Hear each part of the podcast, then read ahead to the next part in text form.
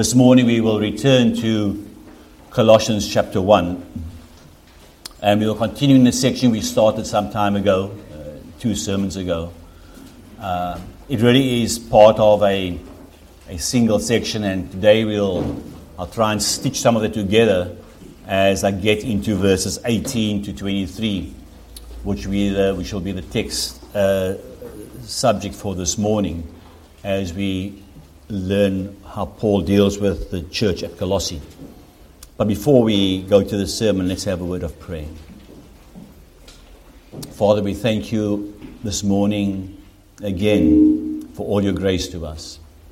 We thank you this morning again for your goodness, your kindness, your love toward us. But we also thank you, Lord, for being the God that you are a just, a holy, and a righteous God, a God in whom we can trust. We pray this morning, Father, as we open your word, that you may grant us minds that are not disturbed by the distractions around about us, but things from the past week or the one that's coming. Grant us grace, Lord, to have ears that will listen and hear and take in what you have to say to us. Grant us hearts that are obedient so that your word, as it reaches our hearts, may find fertile soil, take root, and bring about change in our lives. We know it was because of your word that we found eternal life. And it's because of your word that we're able to live daily in this new life that you have given us. We pray for your blessing upon hearers and speaker alike, and that all that we say this morning may glorify your most holy name. We pray this in Jesus' name and for his sake alone. Amen. This morning, the subject title or the title of the sermon is uh, The Supremacy of Christ in the New Creation.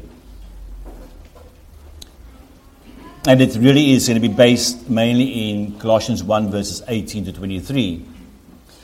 But I do want to remind ourselves of where we have come from when we looked at verses 15 to 17, for that leads directly into where we're going to be this morning.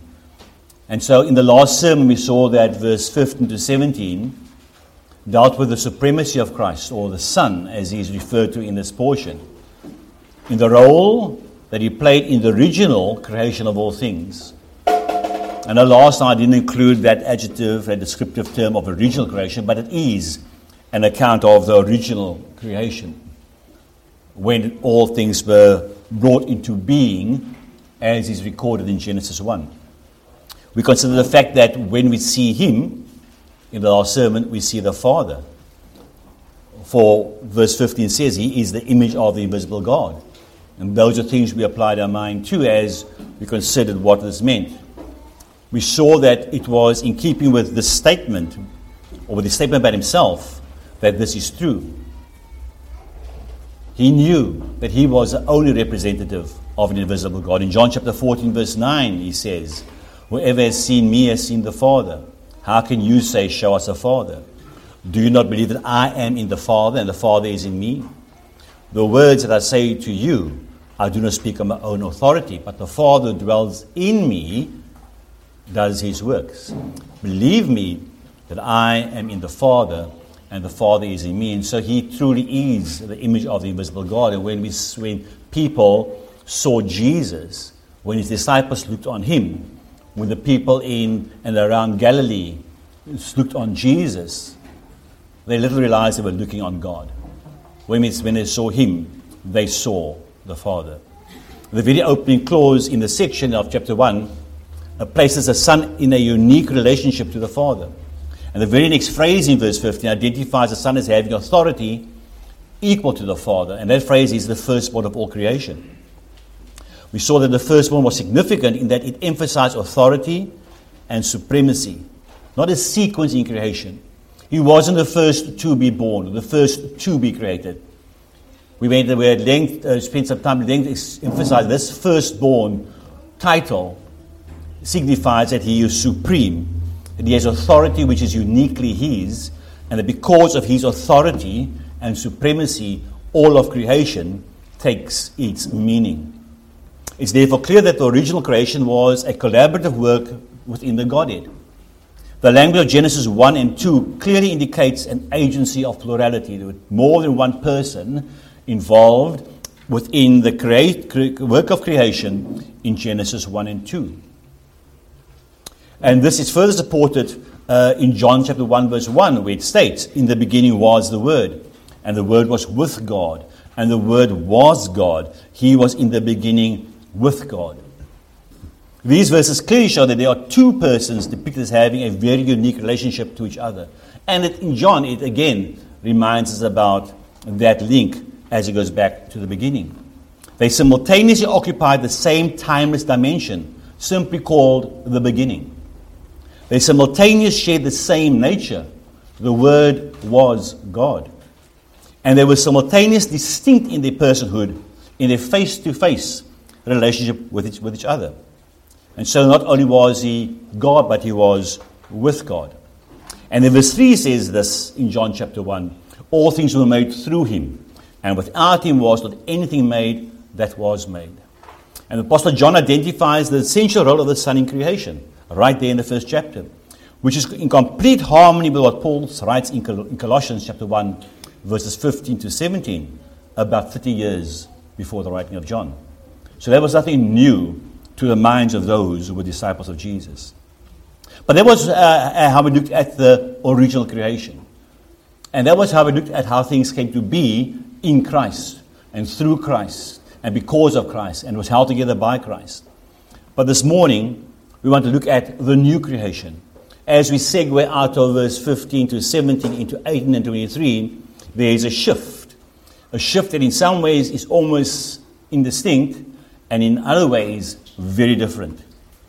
This brings us to verses 18 to 20, which, we'll, which we will read together. Verse 18 of Colossians 1. And he is the head of the body, the church. He is the beginning, the firstborn from the dead, that in everything he might be preeminent. For in him all the fullness of God was pleased to dwell, and through him to reconcile to himself all things, whether on earth or in heaven, making peace by the blood of his cross. And you who once were alienated and hostile in mind, doing evil deeds, he has now reconciled in his body of flesh by his death, in order to present you holy and blameless and above reproach before him, if indeed you continue in the faith, stable and steadfast, not shifting from the hope of the gospel that you heard, which has been proclaimed in all creation under heaven, and of which I, Paul, became a minister. And as we read verses 18 to 23, we see striking similarities between that section and one that's just gone before. There is this, this repeated phrase, He is. Verse 15, He is the image of the invisible God. Verse 17, He is before all things. Verse 18, He is the head of the body. Verse 18 again, He is the beginning. So there's similarities in language between these two sections that sometimes says, well, there's not much difference to consider. There's the mention of his status as firstborn. Verse 15, the firstborn of all creation. Verse 18, the firstborn from the dead. And so, again, two concepts that we have developed out of this term or this, or this status of firstborn appears in both firstborn of creation and firstborn from the dead. There are the all things phrases which again permeates this entire section. By him all things were created, verse 16. All things were created through him, verse 16. He is before all things, verse 17. In him all things hold together. And in verse 18, it changes slightly. It says, In everything he might be preeminent. So he is preeminent in everything, in all things. And in verse 20, to reconcile to himself all things. And so these similarities, again, draw us to, um, to, to see how this is drawn together by Paul. And in fact, all of these similarities has led, uh, amongst other things, to cause many to think this was a hymn, something that was structured in a way which had a lot of parallelisms through them. And we need to just look at some of those perhaps this morning. There were the similar prepositional phrases by him, through him, in him. And so this parallelism, this parallelism between these two passages cannot be ignored. It is this that may cause many to see this as a hymn, as I said. And so many have thought it as a hymn. I haven't tried to preach it as a hymn. I think there's a lot of debate as to how this came about, uh, what it is, and so that doesn't that doesn't recognizing it as a hymn doesn't add or detract from what is being taught. I think that is more important. We focus on what Paul is teaching right here, because in the section he's teaching now, in verses 15 right down to uh, the end of the chapter, he's preparing him for what is going to be coming from chapter 2, chapter 3, chapter 4. And he's going to get quite into the problems that exist at Colossae, but he's establishing a framework, a foundation, which will become the point from which he launches all of his arguments. And while verse 15 to 17 transitions easily into verses 18 and 23, this seamlessness conceals a significant reality.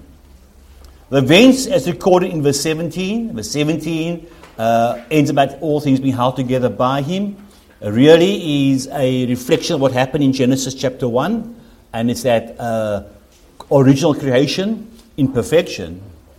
And the events, as recorded in verse 18, uh, brings about to understanding the existence of the church and its resurrection. And between those two verses is 4,000 years. Those two verses are separated by a, a record of history of 4,000 years. In verse 15 and 17, we have the record of the original creation, a perfect creation, a work carried out uniquely by Christ. The creation was viable only because of his links to the Creator. The existence of everything depended on him. He was the glue that kept things together. Verse 17, uh, the, the second section of that. There is a cohesion between the Son and the creation that is impossible to miss. When we get to verses 18 to 23, it becomes obvious that the breakdown in this cohesion has occurred. There's an obvious contradistinction between these two sections by the words that are used. Whereas once everything was glued together in Christ, now we see words like reconcile. Things only have to be reconciled if they have been pulled apart. We see words like alienated. We see words like hostile something has drastically changed between verse 17 and verse 18. And that change is a record of 4,000 years of history. History we all know about. Genesis 2 ends with creation being very good. When God had created everything, and when everything was before Him, and when by the time He created man, He looked over His whole entire creation, and before He instituted the day of rest, He said, everything was very good. Genesis 3 records the entrance of sin into a perfect condition. So, right there, a shift has taken place. And Genesis 3, we find we come face to face with sin and with Satan and the deception of Adam and Eve. We come to the fall of man, the pronouncement of the curse because of sin, and the banishment of mankind from the presence of God. And we know in our minds, those of us who have read Genesis often enough, we see this uh, picture as God places an angel with a flaming sword, uh, preventing man from ever coming back into that paradise. But God is not done with man. In a sense, man may be done with God because man had now become a sinner and had no longer had a relationship with God. But God was not done with man. He chooses a man, Abraham. He chooses a family, the family of Abraham, Isaac, and Jacob. He chooses a people, the people of Israel, from which will come a promised son to redeem mankind back to God. Man has been lost, paradise has been lost, but God is determined to regain man under his own conditions. Eventually, in the process of time, in due time, a child is born. In due time, a son is given. And God comes to dwell with man. Emmanuel. That son, who is born of a young virgin girl, who's been given conception by the Holy Spirit, that Son came to reconcile a lost, sinful people to a just and holy God. That was the reason why he came. That those who were lost could be found. Those who were dead could be given life. Those who lived in darkness could be given a life of light. That Son, and only that Son, could bring about reconciliation between the Creator and His creation. And that Son, as we all know, is Jesus. God had established a way to bring about reconciliation, and that was by the shedding of blood. Man lost his, his, his relationship with God on his terms. He disobeyed. He disobeyed God, he disobeyed a clear command, and because of that, he fell into sin. An entire human race, who've come from the loins of Adam, are born sinners. And God is determined and was determined to restore some to himself. But that was on his terms, and his terms was on the shedding of blood. Romans chapter 5, verse 8. But God shows his love to, for us in that while we were still sinners, Christ died for us. Since therefore we have now been justified by his blood, much more shall we be saved by him from the wrath of God. For if while we were enemies, we were reconciled to God by the death of his Son, much more, now that we are reconciled, shall we be saved by his life. More than that, we also rejoice in God through our Lord Jesus Christ, through whom we have now received reconciliation. Jesus came so we could be reconciled to God. Reconciliation was not the only aspect of what he did, but it was part of an aspect of God's redemptive plan of the work of salvation as he, Jesus Christ, poured out his blood so that we sinners could be reunited with a God who was and is our Creator. But having died, Jesus did not remain dead. On the third day, he rose from the grave in triumphant glory. And that, really, in a nutshell, is the gospel. If you have never heard it before, you've heard it now that Jesus came, that he died, and he was raised again. And it's because of his resurrection power that he establishes his church. He establishes this body, the church, whose very existence is dependent on a risen Lord Jesus Christ. For we have reminded ourselves, as Paul does teach us, that if Christ had not been risen, we are of all people most to be pitied. Without the risen Christ, we have nothing. Without the risen Christ, the church has no meaning. Without the risen Christ, it is a headless corpse. Without the risen Christ, the church cannot do what the scriptures say it is able to do. He is the head of the church. That is why in Colossians 1 verse 18, Paul says exactly that. He is the head of the body, the church. He is the beginning, the firstborn from the dead, that in everything he might be preeminent. The resurrection of Jesus Christ, which we're going to celebrate in two weeks' time, is no small event. It's not something that may or may not have happened. And as you engage with people who claim to say they know something about this, they will give you many stories, most of which are spurious. But today there are many religions, many faiths, many people of faith, many spiritual people who all claim that they have a, a person they follow and they take time to spend pilgrimage at their tombs. They revere their bones they want to pray over their corpses. We can't do that. It's impossible for Christian to do that. There is no corpse. There are no bones. There is no shroud. There is nothing because the tomb was empty on the third day. He arose from the dead. And because he has been risen from the dead, he is able to give life to a body called the church. He is the head of this body called the church by the power and based on the, the efficacy of his resurrection. He's the head of the body of the church. He's the beginning, the firstborn from the dead, and that in everything he might be preeminent. Paul moves from the supremacy of Christ over all creation to his supremacy over the church. And he says that by saying he is the head of the church. The reader is moved from the cosmos to the church. The church, which is defined as a body. And this body metaphor is used often by Paul, and he uses it very effectively as he conveys the community of people who live together in harmony. And we know, as we read the account in Corinthians, how the body's got to work together, otherwise, the body becomes dysfunctional. There are many doctors with us this morning. They can tell you what a dysfunctional body looks like and how much overtime it gives them as they need to deal with the problems of dysfunctional bodies. You and I know about the dysfunctionality of our bodies, and those of us who are getting older become more dysfunctional than others. But praise be to God, it won't be long, brother, we'll be going home. So, Lord is coming. We are dependent on each other. That's exactly the metaphor of the body. The body is an interdependent um, uh, organism that cannot function if, if even doesn't function together. We serve each other.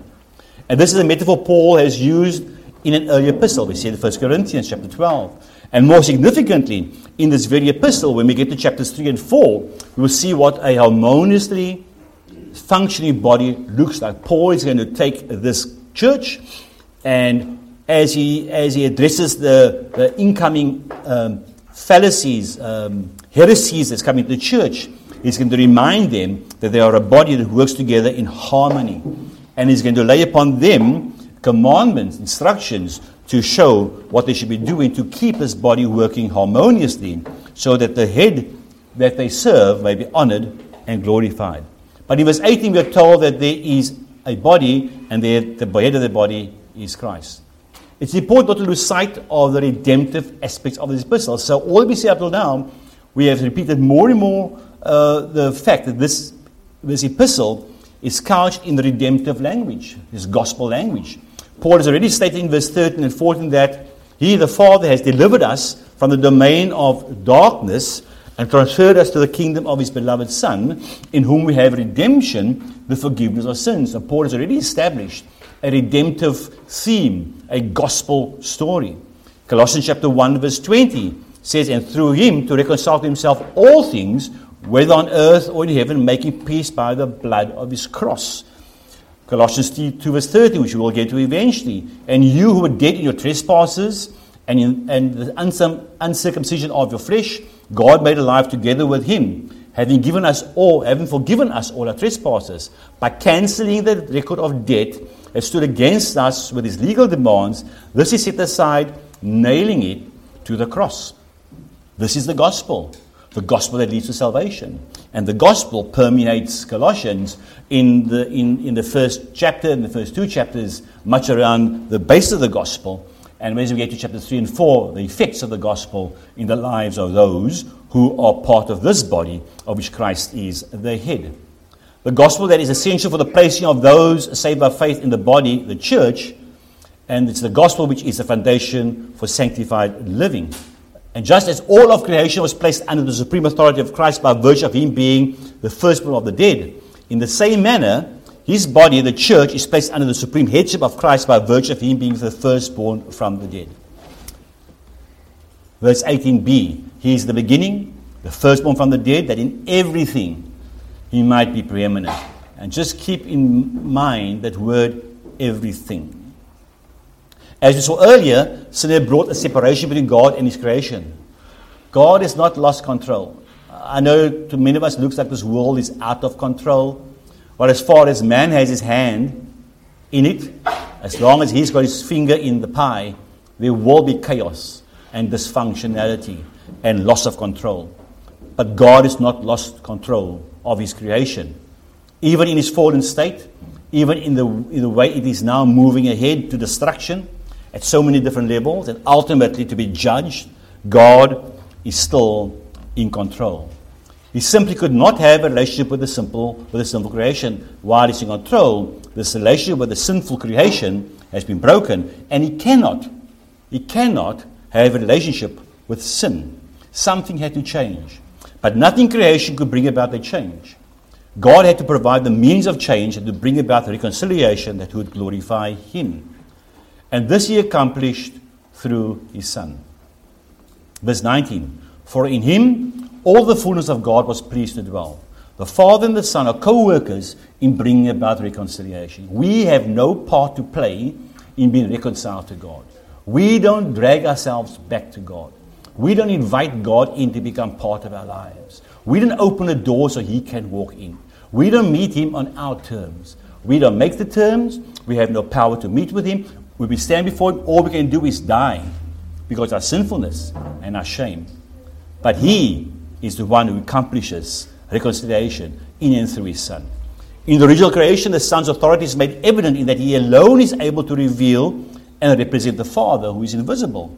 And here again in verse 19, the unbreakable bond between the Father and the Son is evident in that all fullness of God was pleased to dwell in him. And this is how the Father and the Son works together. The Father and the Son are working together in creation and now in the new creation, and ultimately in ushering in the eternal state. Verse 20 And through him, this is speaking about the Son, and through him to reconcile to himself all things, whether on earth or in heaven, making peace by the blood of his cross. So I said you earlier, hang on to that word, all things. Reconcile to himself all things. There are two aspects of reconciliation to consider. Number one, there's a reconciliation of creation, and number two, there's a reconciliation of the church. Both have to be reconciled, and both are reconciled in and through Christ and based on his work on Calvary. In verse 20, we have the first aspect, the reconciliation of creation. We really think about reconciliation as a process by which people are reconciled to God through salvation. That we are comfortable with. We think it, when we speak about reconciliation, we think about ourselves being reconciled to God. But it was not only people who were alienated from God, all creation became alienated because of the fall. Genesis chapter 3, verse 17. And to Adam, God says, Because you have listened to the voice of your wife, and have eaten of the tree of which I commanded you, you shall not eat of it. Cursed is the ground because of you. In pain you shall eat of it all the days of your life.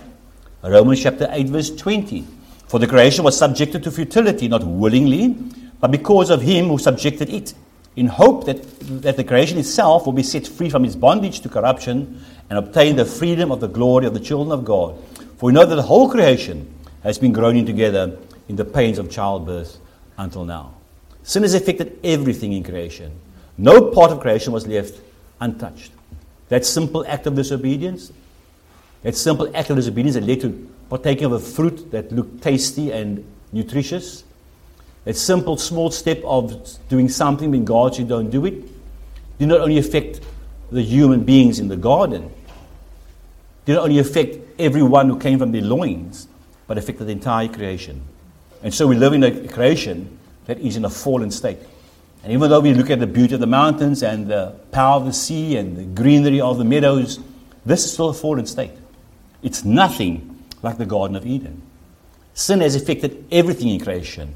No part of creation was left untouched, which is why it required that Christ reconcile to himself all things, whether on earth or in heaven. And this brings to us a, a thought which we won't be able to develop now, but we probably will do later on. There are things both on earth and in heaven that need to be reconciled to God because of sin. And this is required, and this was why it was required that he shed his blood on the cross. So, working backwards from the cross, we find the blood of the cross provided a peace that could only be purchased by his death. That peace made it possible for all things to be reconciled to the Creator. Without blood being shed, there could be no peace. And without peace, there could be no reconciliation. Striking words are found in a hymn Here my sin and curse was drowned, redemption here obtained. Here the peace once lost and found, and life eternal gained. Died upon the cross in him, atonement for my sin I see, weeping with each lifeless limb, for enemies, for me. Without the shedding of the blood on the cross, there could be no peace. Without peace, there could be no redemption, no reconciliation. Without reconciliation, we could never have become children of God and one day appear in His presence without sin, without guilt, without shame, as those who are His own. Those who have been bought by His Son and become like sons to Him. Verse 20 And though through Him to reconcile to Himself all things, whether on earth or in heaven, making peace by the blood of his cross. But that's not the only aspect of reconciliation that Paul deals with here. He also deals with the reconciliation of the church. Verse 21 And you, who once were alienated and hostile in mind, doing evil deeds, he has now reconciled in his body of flesh by his death, in order to present you holy and blameless and above reproach before him.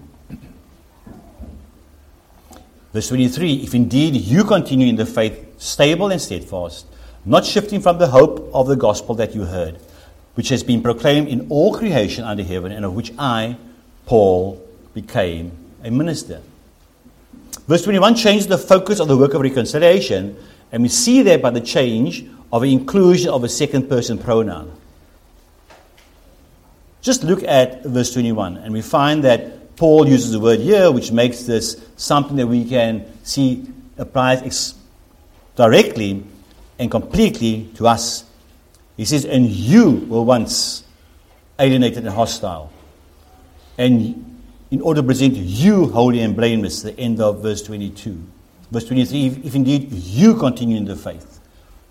At the end of that same verse, the hope of the gospel that you heard. And so, Paul uses this word you, this pronoun you, to show the Colossian church that not only was the creation reconciled to him, by him, and for him, and in that section there is no mention of any second person pronoun. But here, he changes the focus. And we see the change by the inclusion of this pronoun that you is those who believe and were saved. This is the aspect of reconciliation we see frequently elsewhere in, in Scripture. We see this and we take this very often for granted. Too often we take this in such a way that we don't think much about it.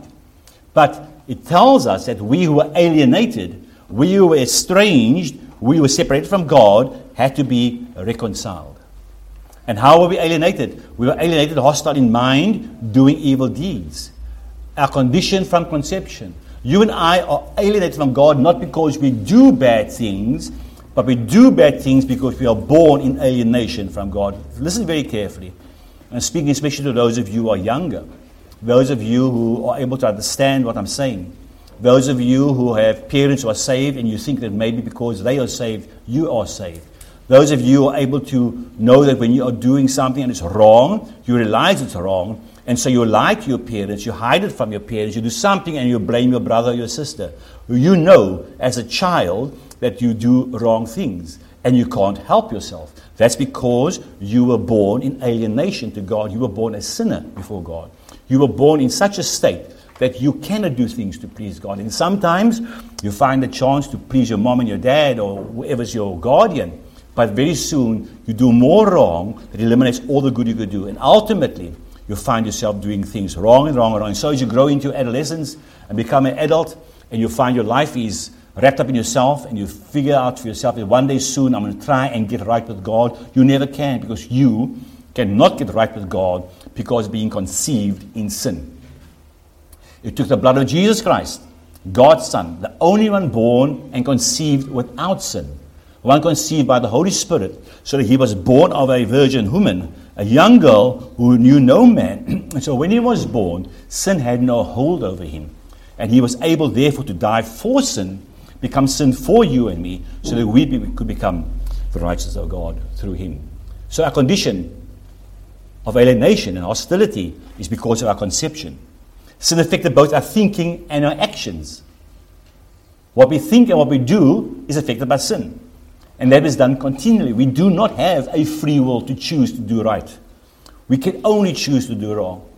And some things we do are good and some things we do bring benefit to others, but ultimately, when it comes to our salvation and things that pertain to God and things of eternity, we can only choose that which is wrong and bad and evil. We do not have a free will of choice when it comes to our salvation. Our, our worlds are in bondage, in bondage to sin and under the power of Satan. As we live our lives daily, doing what we choose to do, not realizing that our will a fallen will, a will within a fallen nature, is those choices. Sin affected the way we think and the way we act. We heard this morning our men's minds uh, is the hotbed of confusion, of deceit, and of iniquity as men try and think uh, the ways out of uh, the condition and think themselves into a state of perfection. It cannot happen. Your mind is depraved, your body is sinful, and you have been conceived in sin, your thinking and your actions are continually against God. And number three, our alienation hostility kept a permanent barrier between God and ourselves that no ordinary human being could scale. No one could get beyond this barrier between God and ourselves. You don't see it. It's not a brick wall. It's not an electric fence. It's not a high mountain, but it's bigger and higher and more powerful than all of that. And our sin has kept us separated from God, and therefore we are hostile and alienated to Him. We are aliens at this moment in time, spiritually, to God. We are not part of His people. And so Paul says that uh, reconciliation was required because we are alienated and hostile in mind and doing evil deeds. But he says he is now reconciled in his body of flesh by his death. He's reconciled us by his body of flesh by his death an extraordinary human being stepped into the battle for us. A being that was unlike us in every way and yet like us in so many ways. He was a man as all men. He came born in a body as we have it.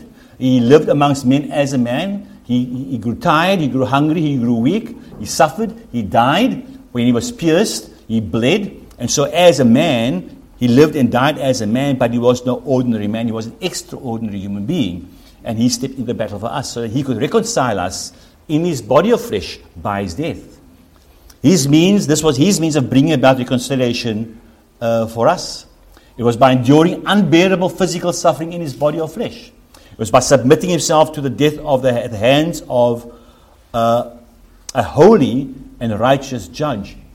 Peter is very clear when he speaks to uh, the rulers of the day. He says, You, with wicked hands, crucified and murdered Christ. He lays the blame squarely at their door. He accuses them and makes clear to them that the death of Jesus Christ wasn't an accident, it was at their hands, and he calls them murderers. But Jesus died at hands far greater than just the rulers of, of Israel. He died facing a righteous and holy judge. It was God's desire to see his son die so that we could be reconciled to him. And in a way which we can never explain, a way which we find difficulty to comprehend, a way which we use language which sometimes is not right, but all that we can say that the, the reconciliation that was required for us brought a break, in some sense, between the Father and Son at a time when he could cry, My God, my God, why have you forsaken me? We're not told that God turned his face from him. We're not told that Jesus stopped being God. We're not told that these two became irre- irrevocably drawn apart. But we do know that something happened on Calvary that was borne by the Son of God that caused him to cry out to his God, his Father, with whom he had a permanent and exclusive relationship. My God, my God, why have you forsaken me? And so, by submitting himself to the death on the cross at the hands of a holy and righteous judge, we have been reconciled. Number three, in order to present you holy and blameless and above reproach before him. This is the purpose of reconciliation. The purpose of reconciliation is, is so that, number one, you are able to be holy. And the sense of holiness here is that of purity, of being pure, of being without taint. Number two, you're able to be blameless. That's without blemish. There's no stain in your life. And number three, you're able to be above reproach, free from accusation. And so that tremendous state in which we are brought as part of the reconciliation process is brought about because of the work of Jesus Christ, which he did on Calvary's cross, which ultimately caused him to die and be, and, and be raised from the dead, and in post resurrection glory, and by the power of the Holy Spirit, he, he, he, builds the church. He becomes head of that church, and so that church is re- uh, resident in Christ as we continually walk a life that is fulfilled in a life reconciled to God. But verse 23 is a, a striking verse.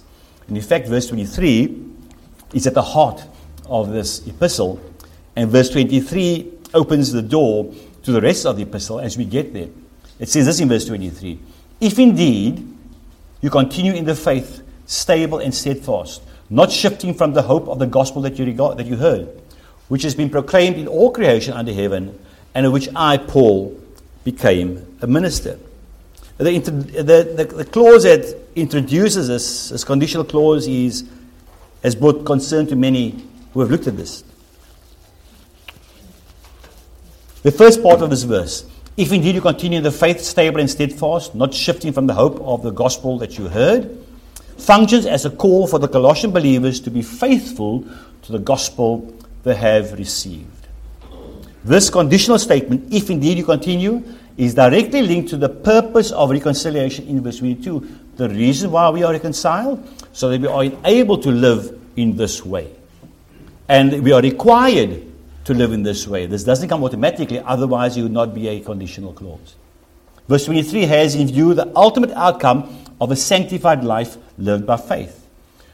We all want to appear at the bema without shame. That's what we strive for. We all want to receive the commendation of the good and faithful servant. We all want to be able to present gold and silver and precious stones and not wood, hay, and stubble. Or as Paul says in verse 22 to present your body holy and blameless and above reproach before Him. That, verse 22, is a result of a reconciled life to God because of the work of Christ.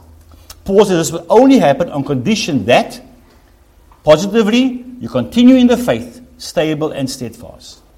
In Colossians chapter 2, verse 6, he's going to say it this way Therefore, as you receive Christ Jesus the Lord, so walk in him, rooted and built up in him, and established in the faith, just as you were taught, abounding in thanksgiving. And number two, stated negatively, we do not shift from the gospel. A possibility that Paul is addressing right here in his epistle, and we get to chapter 2, verse 8 and onwards, he talks about them not being um, confused and drawn away by the philosophies of the day. So, we, we, our bodies have been presented blameless, uh, holy, and above reproach before Him because of reconciliation, and for us to maintain that condition, it's required that we continue in the faith, stable and steadfast. We find ourselves in these times where this becomes more pertinent day by day. It's hard to walk this way. It's hard to walk in a way that desires to be pure. So much comes into our lives that is impure. So much comes into our lives that's impure because we choose to go down certain roads. So much comes into our lives that's impure because we are in the wrong place at the wrong time. And sometimes it just comes into our lives, into our vision, into our, into our, into our circle for the day because somewhere online uh, something has been following us in a very uh, mundane way. And so impurity comes into our lives through the eyes, and we hear through the ears, and we experience it in our lives. And so it's hard to walk this way. But today we need to walk this way more than ever before. Not only is our personal faith being tested at every level, but our firm footing on the faith that which we believe and in whom we believe is being constantly undermined and eroded.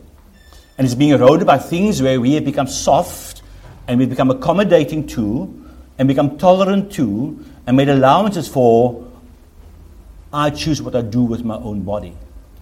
When we do not resist that, either verbally, uh, articulating it to those who claim that, or show it in our own lives, when we give in to that kind of thinking, then we have jettisoned the faith. We are no longer being faithful to the life to which we have been called. When we talk about, uh, about things like uh, wokeness, where we must consider other people more than we consider God. When we think about what we heard this morning, about finding our own truth, of finding our own salvation, of being a better us. All those things become part of our lives and our language, some way or another, if we are not careful, if we're not standing firm on the faith, if we do not continue in the faith, stable and steadfast. The days we're living in is, is weak, it's quicksand, it changes on a daily basis, and we are unable to almost keep up with the changes and then in our minds formulate why we are different. We're being caught off guard, we're being caught out of, out of sync, and sometimes we concede just because we do not have a better answer. We should have a better answer. We have the faith. It's the faith which is the firm footing on which we stand. And we need to continue in this faith as we honor the one who reconciled us to God, to our Father, and to our Creator. Verse 23 which has been proclaimed in all creation, the gospel, which has been proclaimed in all creation under heaven, and which Paul, which I, Paul, have become a minister. Two points in closing. The gospel that the Colossians believe, believers heard and responded to was no small story. Its purpose was and is to impact all of creation. The gospel is just not about you and me being saved. The gospel is about you and me living a life that's reflective of God's work in our lives. So, in some small measure, the reconciliation that we reflect is indeed a measure of the reflection of the reconciliation of the, all of creation to God. And God will reconcile all things to himself. There's going to come a day when every knee will bow and every tongue will confess that Jesus Christ is Lord to the glory of God the Father. Even those who reject him, those who fight him, those who will not uh, obey him, those who deny him, everyone will be reconciled either in joy or kicking and screaming. And ultimately, that same state will be how they go into eternity. Those who have come because of the reconciliation of Calvary and of his blood come with joy, singing songs of praise. casting crowns at his feet, and being in a place where we will want to be even today. And those who come kicking and screaming and shaking their fist at God will end up in hell doing exactly the same thing kicking and screaming and shaking their fist at God. But the gospel that the Colossian believers heard and responded was no small story. All of creation will be restored. And ultimately, this world will pass away. It will be destroyed in fire. The heavens will be consumed, and God will make a new heaven and a new earth. Stop trying to save the world.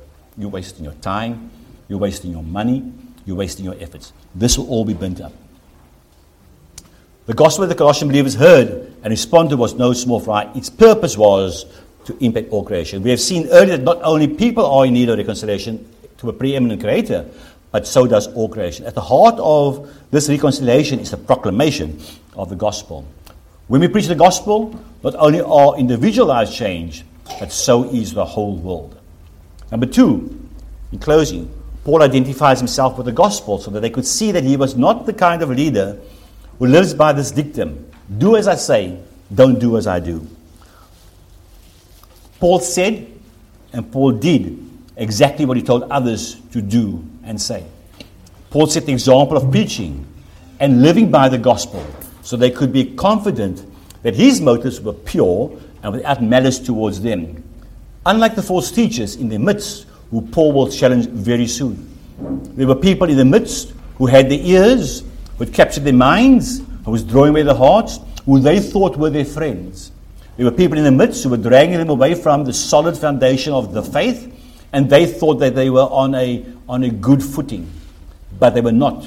Those people bore malice toward him, for they were drawing them away from Christ. But Paul bears no malice to a church he has not seen, and he says to them, Don't do as others do, do as I do, and do as I say. So Paul identifies himself with the gospel that he exhorts them to not only respond to, but to live by. And by doing this, Paul sets up the next section of this epistle, which expands into his ministry in the church in verses 24 onwards. And so Paul has done this again. He ends this very portion with introducing himself. And the next section from 24 onwards, we're going to see how he is a minister in the gospel and how others have benefited from his service, not because you are seeking to build churches to add to his uh, portfolio.